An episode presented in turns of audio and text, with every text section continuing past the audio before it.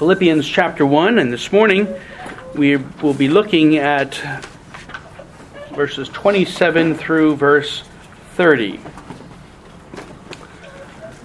So Philippians chapter 1, begin at verse 27. Listen now to the reading of God's holy word.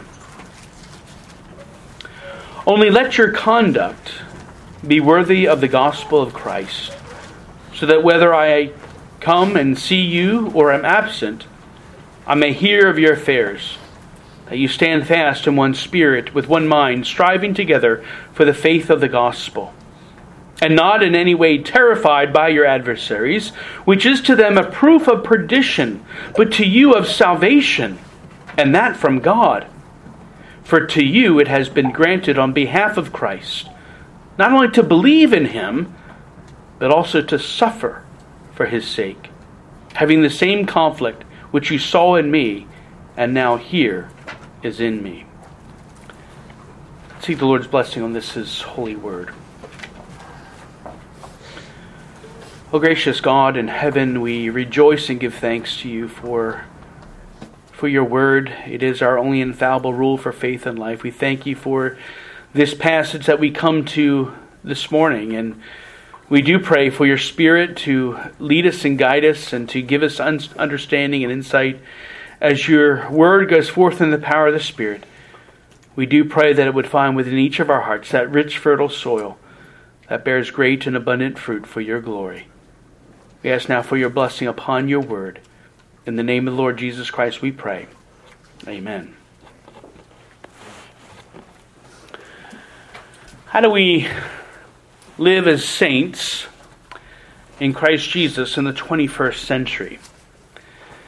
That's been the key theme that we've sought to address in our so far in our study of Paul's letter to the Philippians. And as we come to this particular passage this morning, often viewed as the theme verses of the letter, we see that Paul addresses this theme head on as he challenges the Philippian believers, and he challenges us through the Spirit to live our lives first and foremost as citizens of the gospel. We remember that previously Paul has expressed his great love and his concern for the Philippian believers, and how even though he himself is in prison and facing an uncertain future, he remains steadfast in the mission and the purpose which Christ has called him to. He rejoices greatly that he has so persevered that even his imprisonment hasn't prevented the gospel from going forth. And now as he struggles with the dilemma, as we considered last time, between what is best for him and what is most necessary for the Philippians, Paul reminds the Philippian believers of who they are and of what they've been called to do, and of the challenges that they'll surely face as citizens of the gospel. And he begins this in verse 27, saying, "Only let your conduct be worthy of the gospel of Christ, so that whether I come and see you or am absent, I may hear of your affairs." Basically, Paul is saying, regardless of what happens to me, right, whether or not I'm able to come or not, or whether I'm able to see you again or not, he's challenging them. Conduct yourselves, or literally live as citizens, in a manner that is worthy of the gospel of Christ. Remember that Philippi was a city established as a Roman colony. First it was a Greek city, and then the Romans came in and established it as a colony. And especially the retired military personnel were the ones who'd come and who had settled in this particular city. And that these were proud Roman citizens. And Paul is here kind of playing on that civic pride, and yet instead of telling the Philippians, be good exemplary Roman citizens, he's reminding them of another citizenship that they possess. A citizenship as members and partakers of the gospel of the Lord Jesus Christ.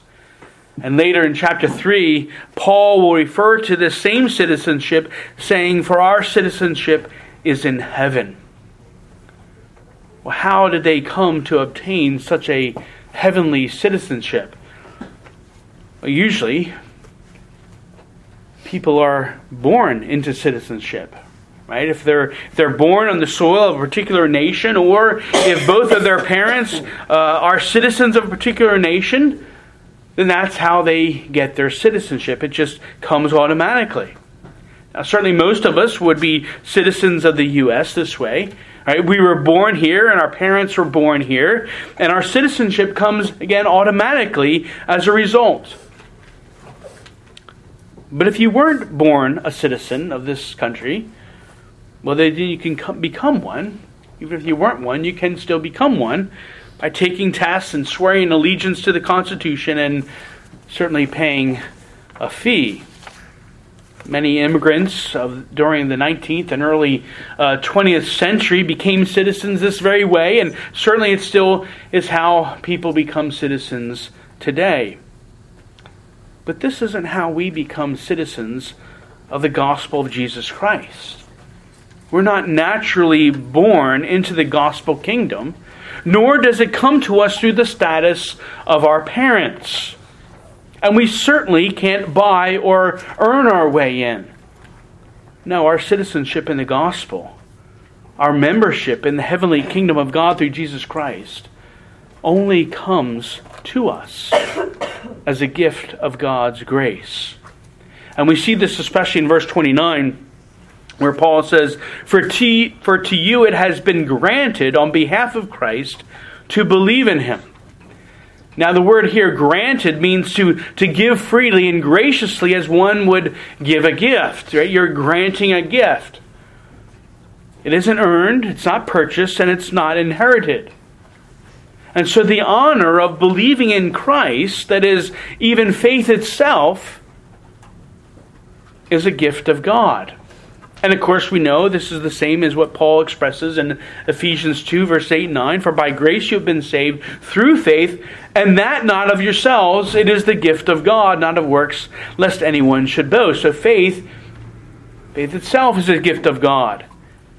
And thus citizenship in the gospel kingdom is a gift God graciously bestows upon us.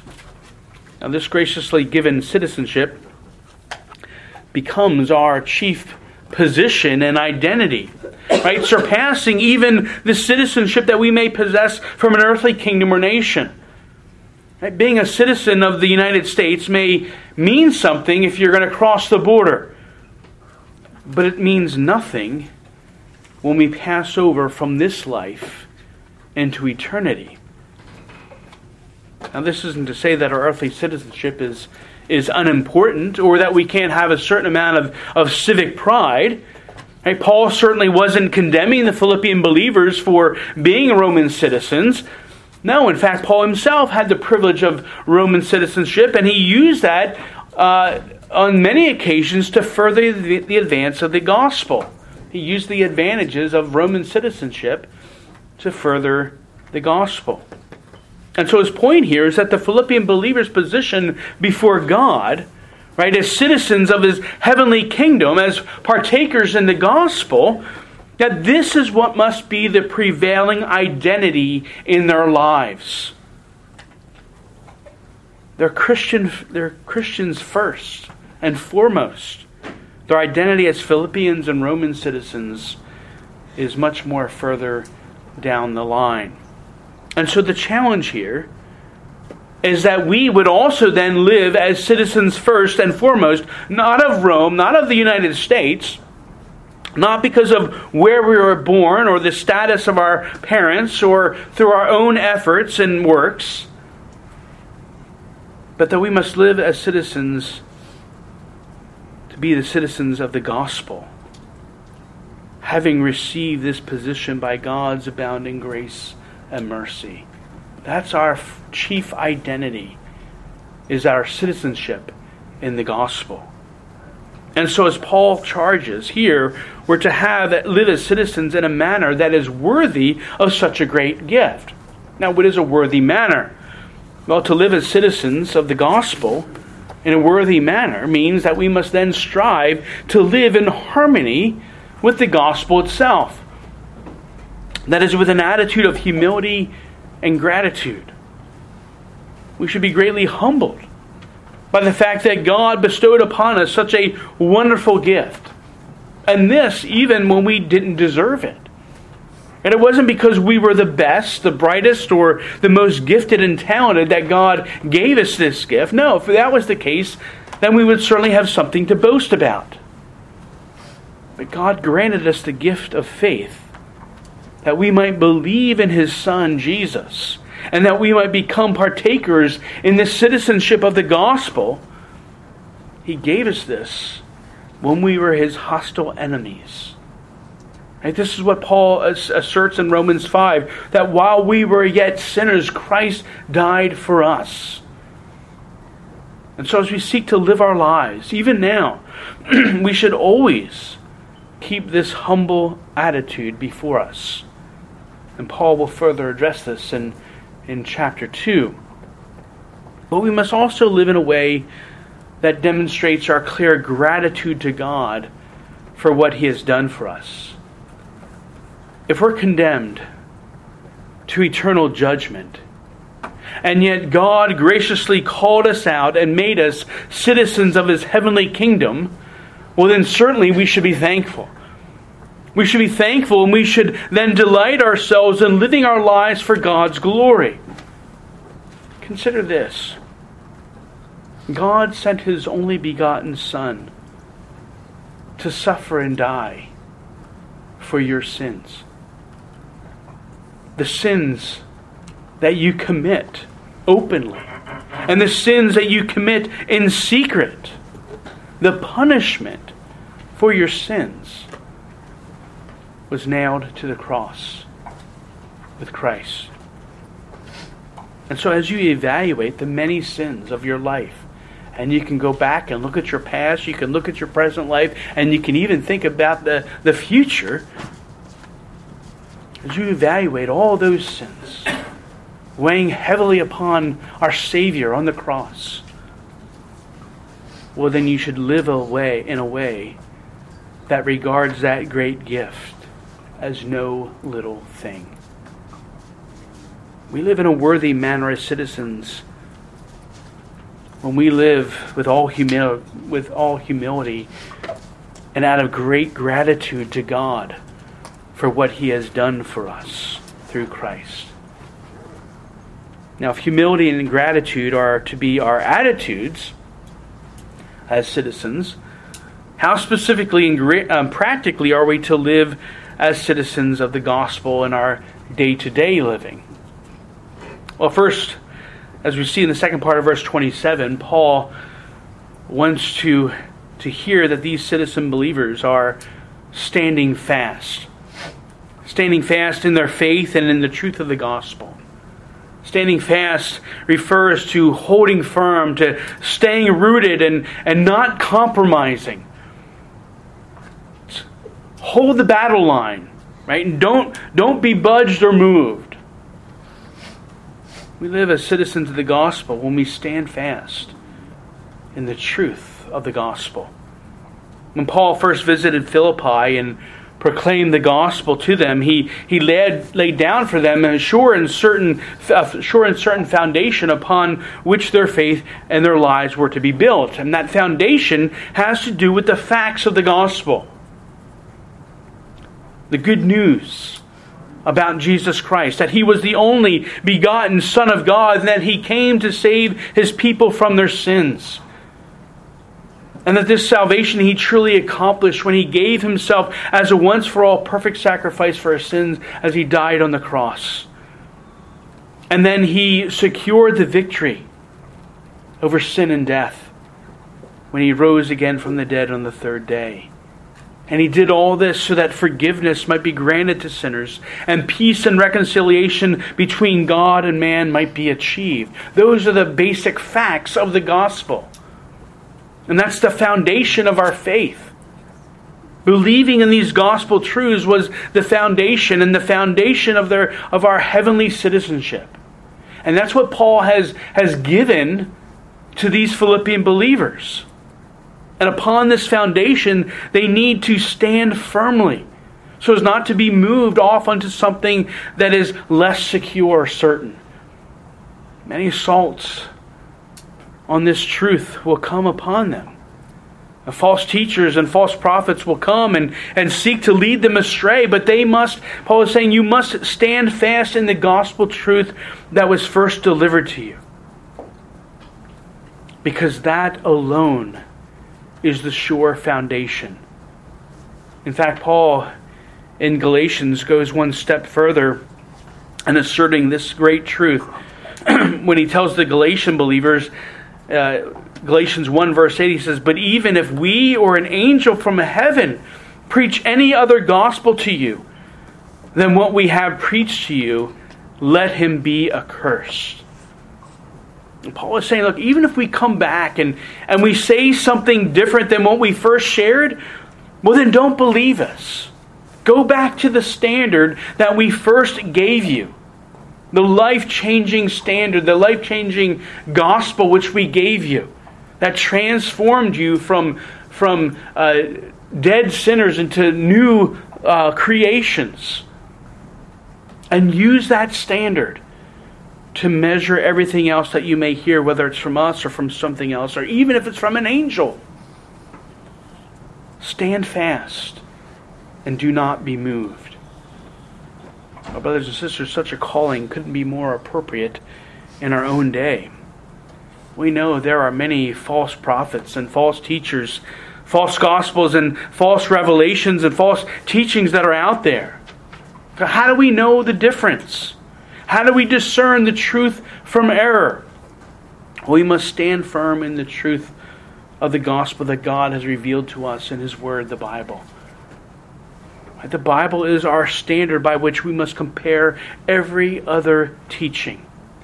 And if we come across a teaching, if it contradicts, distorts, undermines, adds to, or takes away from the truth of God's Word, then we need to cast it off. We need to run away from it as far as we can. Friends, even if it comes from this very pulpit, every teaching must be held to the perfect standard of God's Word. And if there's something amiss, then run and get out.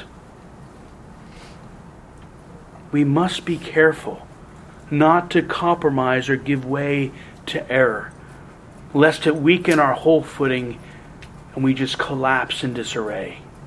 We must be on guard. We must stand fast, as Paul says here. Well, the second part of this calling as citizens is being united together. Right? Paul continues, "Stand fast in one spirit, with one mind, striving together for the faith of the gospel." And so standing fast will be to no avail. Right? If we do all we can personally to stand fast, well, if you're the only one standing, and your fellow soldiers, your fellow citizens in the kingdom are all doing their own thing, well then the individual will quickly be overcome and overrun.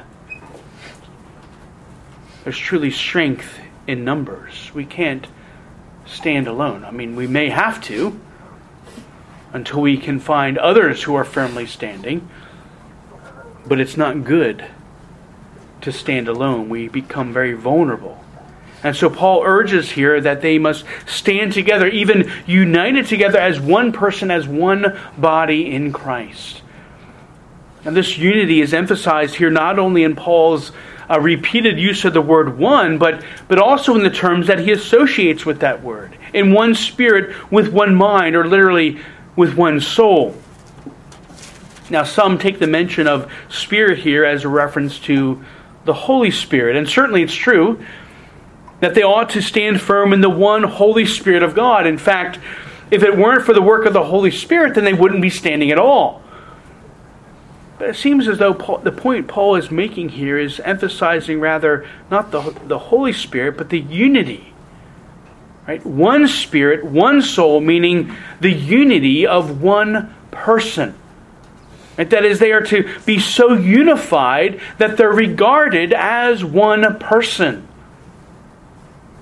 Well, this is the same that Paul stresses in Romans 12 and 1 Corinthians 12, where he speaks of the unity of believers in terms of the body of Christ. Right? One person, Christ Jesus. And we're part of that body. Each individual member is gifted uniquely by the Spirit of God. The body is made up of many parts, many members. Yet they don't function by themselves or merely for themselves. All those parts are to be interdependent upon all the other members. Just as the different parts of the body need all the other parts to properly move and function.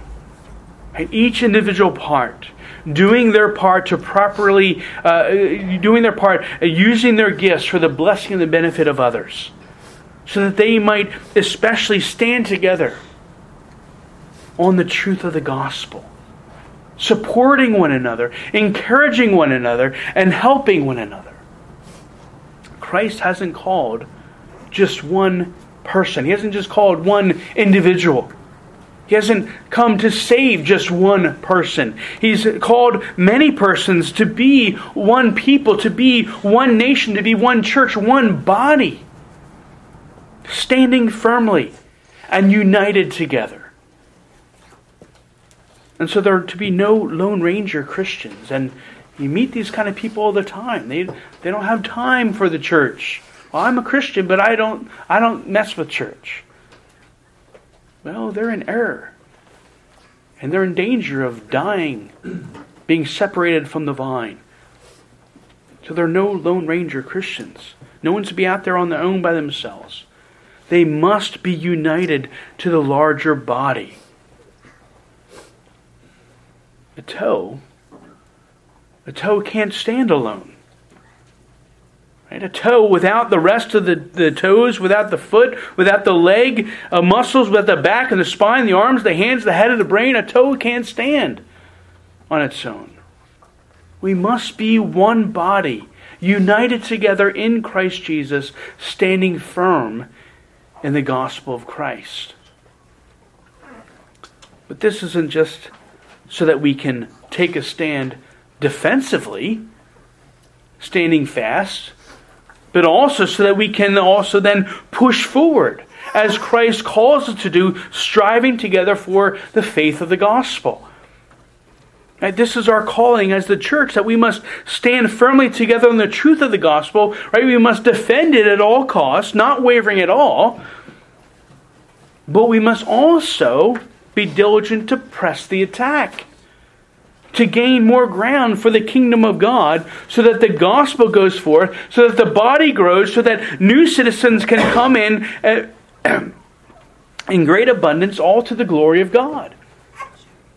Now, too often the church finds itself doing only one to the exclusion of the other. Right? Some unite together and they stand firmly on the truth and they defend that truth with firm conviction. And that's good and right. But the problem is, they're very insulated. And they never press the attack. Which means they never go out and share the gospel. They never seek to gain new citizens to replenish the ranks. And eventually their numbers dwindle down and down until there's nothing left. But then on the other extreme, you have others that press on ahead, united together, and they're very active, and there's a great assault upon the darkness of this age. But they do so without guarding the foundation upon which they stand. And so what happens then to that foundation is it gets watered down. It becomes unstable, and eventually they're left as this large group, a large army of believers, but they're standing in nothing of substance, because the truth has been so watered down. But the key to the battle, friends, the battle plan that Christ has given us, is that as citizens of the gospel, we're called to do both. We must stand firmly on the truth of the gospel and guard and protect it with everything that we have. But we must also be challenged to press the attack and strive to gain more ground for the glory of the King and his kingdom. We must do both. Paul is here again using military language, as the striving is what's often done in battle. And this is certainly appropriate because there certainly are challenges that we must face in this endeavor to stand firm and to strive together for the faith of the gospel. And the first of these challenges Paul mentions in verse 28 and 28. In no way be terrified by your adversaries. So he's telling them there's going to be adversaries. There's going to be those opposed to how we try to live, those who will be offended by the gospel truth that we stand upon, those who will seek to pull us away and to turn us aside, who will seek to silence us, and even who may want to seek to wipe us off the face of the earth. These are the adversaries that we can expect. Now, this is the first mention Paul makes of adversaries in Philippi. And in chapter 3, he's actually going to warn of these adversaries using such graphic terms to show that they're very dangerous and they shouldn't be taken lightly. Now, we don't know specifically of whom Paul is referring. They may be Jewish opponents, like Judaizers who sought to burden Christians with the rituals of the Old Testament law. Or there may be Roman or pagan opponents like the ones Paul had met with before in Philippi. It's likely one of these groups, or maybe even both, who are opposing the Philippian believers at this time. And yet Paul's counsel and advice here is, look, don't be terrified by them. That is, don't be so afraid and shocked and startled by their assaults that you lose sight of your purpose and position and calling in Christ. Being terrified or alarmed by these adversaries could have severe consequences. And again, here the term is another military term for terrified or startled, and it's meant to describe the sudden startle of a horse in battle. Right, so you can imagine the battle line. You have the cavalry there, and all the horses are all lined up, and the soldiers are on the horses, and they're all geared up, and they're ready to enter a battle. Well, then all of a sudden, there's something spooks one of the horses, and he gets startled, and he jumps up and causes a stir, and his rider falls off, and the rider becomes in danger, not only in danger of being trampled, but then also all the other horses begin to stir around him. And suddenly, this united front is broken because this one horse was startled or terrified by something. And so Paul's warning here is, don't be that way. Don't be afraid. Because if you're terrified of the adversaries that you may face, it's going to affect you and it's going to affect the other believers around you adversely. And it's going to disrupt that united front that we're called to have. Yes, the adversaries will come. Paul's saying, look, you need to be ready and prepared for them. But don't be afraid of them. Remain standing fast and united together. Remain standing in the truth of the gospel. Remain united as one body. For by keeping their united front and advancing together, in verse 28, will be a proof or a sign to these opponents of their own coming destruction. Right? The more that they oppose the believers, and the more that the believers are there making a firm, united stand, they realize that they can't gain a foothold, that they can't advance, and they can't prevail. Friends, this is what Christ has promised the church, that the gates of hell will not prevail against this church. The united resistance the adversaries meet comes as a sign to these adversaries of their futile efforts and the fact that they will be the ones who will ultimately be destroyed because they can't win against Christ and his church. Not if that church remains firmly rooted in the gospel and is firmly united together. But this same sign a sign of perdition for these adversaries, though an omen of sorts for the adversaries will be a sign of encouragement to the people of God. Even an affirmation of their salvation and faith that God will surely keep and preserve His people. That He's going to guard and protect the citizens of His holy kingdom. He won't keep them from being assaulted, tested, and tempted. That's going to come. Those attacks will come. But He will preserve them from being overcome and destroyed. He will give them ultimate victory. And friends, we need to keep this in mind.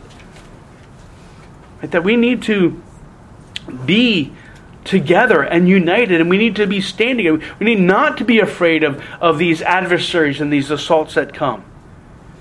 And that we have one another to build up and encourage us as we stand rooted in the gospel of Christ.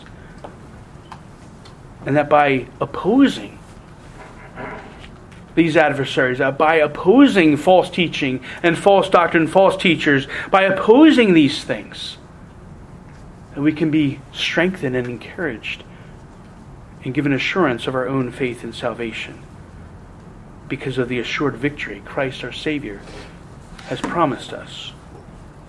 Well, this then leads to the second challenge to be faced by citizens of the gospel. And this comes in verse 29. For to you it has been granted on behalf of Christ not only to believe in Him, but also to suffer for His sake. Now, no one likes to suffer. It's not pleasant. It's not easy to endure. And certainly we acknowledge that suffering is a part of the curse of the fall and the effect of just simply living in a fallen and sinful world. And despite what false health and wealth teachers proclaim, we know that the people of God are not exempt from suffering. And our own lives certainly may bear that out. As long as we live in this world and remain in the flesh, we will endure suffering. And as believers, as citizens of the gospel, we then shouldn't be surprised or startled or terrified by suffering when it rears its ugly head in our lives. But this general suffering, because of the effects of sin in the world, isn't what Paul is talking about here. Right? It's important. Note carefully what he says here. For to you it has been granted, not only to believe, but also to suffer for His sake. Remember the word granted? Granted graciously, as a gift is being graciously given. And it sounds great that to believe in Christ is given to us by a wonderful, gracious gift by God. That's awesome. But friends, what about suffering? What about suffering for His sake? Do you humbly and greatly, graciously receive that gift? Indeed, we should. Because when we suffer for the cause of Christ and the gospel, it truly is a gift that we should humbly and gratefully receive. And this is exactly how the apostles received it in Acts 5, verse 41. After being flogged by the Jewish council, they departed from the presence of the council, rejoicing that they were counted worthy to suffer shame for His name. They didn't cry and mope and be overwhelmed with self-pity, and woe is me, and why is all this happening to me? No, they rejoiced that they had this privilege and honor to suffer shame for the cause in the name of Christ. Now, how could they rejoice at the suffering they endured for the cause of Christ and the gospel? How could Paul be urging the Philippians to do the same? How could we be challenged to do the same? Well, first we note that Paul isn't asking them to do anything that he himself hasn't already endured. In verse 30, he says, having the same conflict which you saw in me and now here is in me. Right? Not only did they witness what Paul suffered while he was there in their midst in Philippi, remember he was unjustly beaten and imprisoned, but even now they hear of his further suffering for Christ as he's in a Roman prison in Rome, again imprisoned unjustly. And so Paul is not saying, well, you do this, I don't have to worry about it. No, he's living it. And they're living it. And he's encouraging them. Well, secondly, we should remember that when we suffer for the cause of Christ in the gospel, we're receiving exactly what Jesus himself told us we would receive. And that this suffering has a purpose. And one of those purposes is that it's a witness to others of the glory of the gospel. Jesus says this in Mark 13, "But watch out for yourselves, for they will deliver you up to councils, and you will be beaten in the synagogues." So there's a lot of suffering right there. "You will be brought before rulers and kings for my sake, for a testimony to them." Right? Paul went through this. Beaten and flogged and brought and imprisoned and brought to trial, suffering greatly for the cause of Christ, and yet it was an opportunity for the gospel to go forth as he proclaimed that gospel. And I think it was King Agrippa said, "Paul, you almost persuade me to become a Christian." And that's the example set for us. As others see our suffering and the suffering that we endure in our lives, and they look upon us and they see, how are you able to get through this with just being kind of cheerful and content?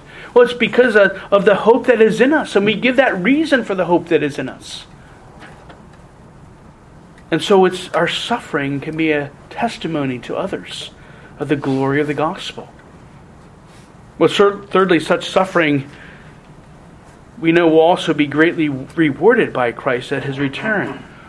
In the Sermon on the Mount, Matthew 5, and what's interesting here is that, the Beatitudes, right? Blessed are the meek, blessed the poor, and those poor in spirit, right? The Beatitudes. And everybody loves the Beatitudes, even unbelievers. Oh, the Beatitudes are wonderful. Well, here's one of the Beatitudes. This is the final Beatitude that's always passed over. "Blessed are you when they revile and persecute you and say all kinds of evil against you falsely for my name's sake. Rejoice and be exceedingly glad, for great is a reward in heaven, for so they persecuted the prophets who were before you." And of course they ultimately would persecute Christ as that great final prophet. And so there's a reward.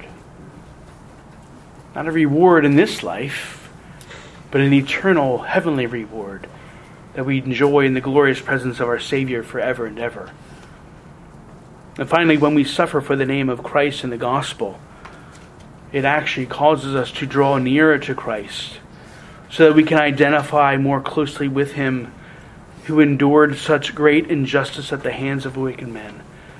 And of course, we remember that all the suffering that Christ endured, he endured for us because of our sin. And so we identify with Christ, who identified with us. In our suffering for his name, we identify with him. And friends, this is the gift that we're granted. And that ultimately, as a result of all this, that we become more like Christ. We become more like he who suffered and endured even the painful and shameful death of the cross, that we might not only be citizens of his heavenly kingdom, but that we might also then be his beloved brothers and sisters, that we might be children of the living God.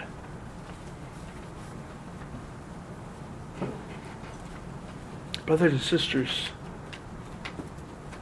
this is how we must live as citizens of the gospel, standing fast on the solid foundation of the gospel, striving together for the forward advance of the gospel, so that even though we may be challenged by adversaries and suffering for the cause of Christ and the gospel, so that He will truly be glorified in us and through us. And then ultimately, we will become more like Him. Beloved of God, truly may the Spirit of God grant to you such faith and grace and strength to accomplish these things, to live as citizens of the gospel, all to the glory of God alone. Let's pray. Oh, gracious God and Heavenly Father, we rejoice and give thanks to you for the challenge to us to live as citizens of the gospel. It's not an easy calling, and yet we're reminded first of what Christ has already endured for us, that there's nothing laid out here that Christ has not already endured, not because of His own sins and faults, but because of our sin. And so we praise you and thank you, Lord, that He endured that so that we might be called citizens of your kingdom. But we also acknowledge that we can only be faithful citizens with your Spirit at work in our hearts and our lives. We can only stand firm in the truth of the gospel if you are with us as we feed upon your word, and your Spirit strengthens us and encourages us and builds us up each and every day. That as the Spirit of Christ continues to work in a body of believers, even this body of believers, drawing us all closer together as one body, that we would truly be like-minded and seeking to build up and encourage one another and strengthen one another.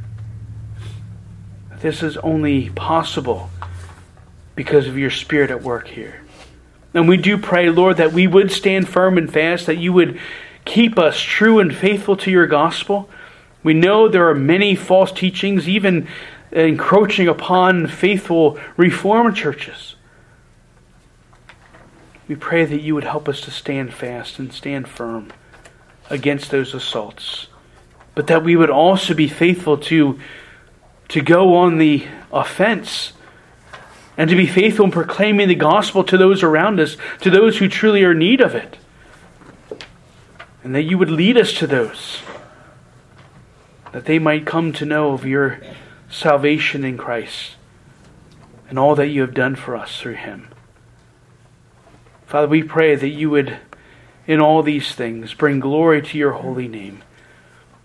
We pray that you would, by your Spirit, impress these truths upon each of our own hearts, equipping us, challenging us to live as faithful citizens in the kingdom of God and in the gospel of Christ. We pray all these things in the name of the Lord Jesus Christ. Amen.